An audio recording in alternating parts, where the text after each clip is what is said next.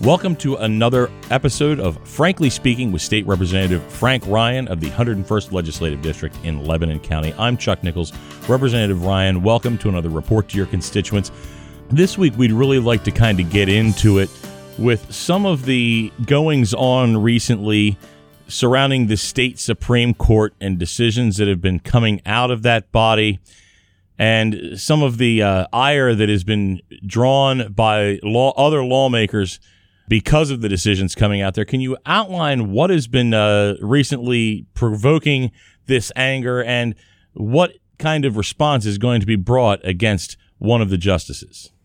One of the most difficult things, Chuck, that happens in any legislator's life is when you have to take an action that you personally feel uncomfortable with because it's so serious in, in its implications.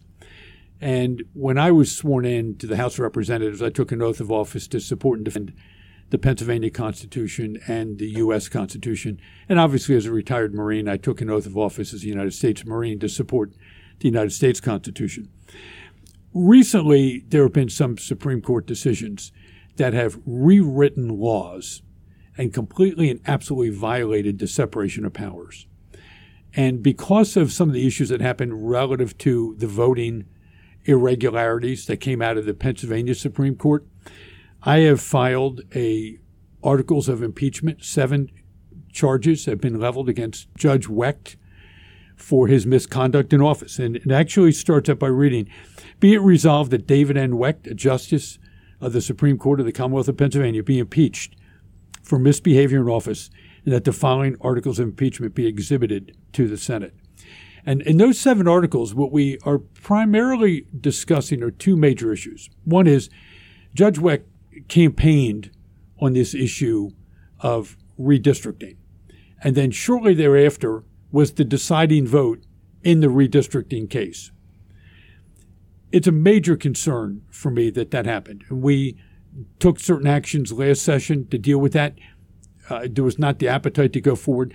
But with the declaration of the emergency, the recognition that the Supreme Court has, in essence, suspended our Constitution, we felt that it's imperative that we remove Judge Wecht for his misbehavior in office.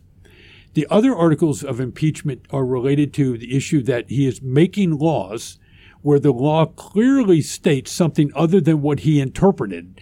And that's the thing that is absolutely morally reprehensible to me.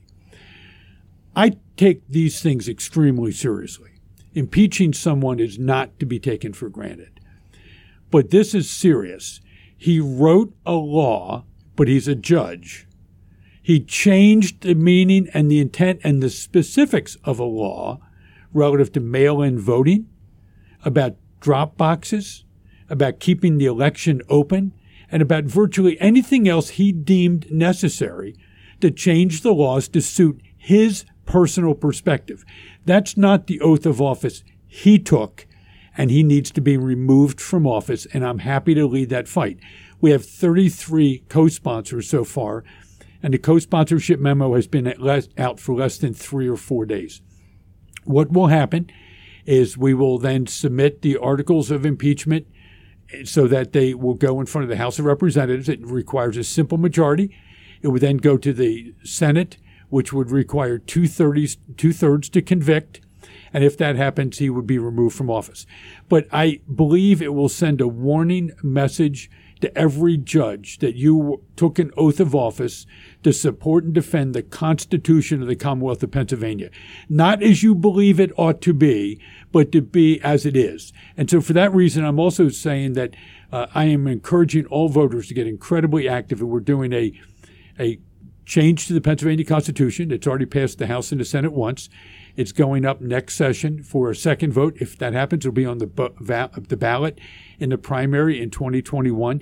And that would be to allow Supreme Court judge and Commonwealth judges to be selected from judicial districts, very similar to House of Representatives and Senators, because right now, virtually every single judge in this Commonwealth is from Philadelphia, or Pittsburgh that's sitting on the Supreme Court. Only one is not.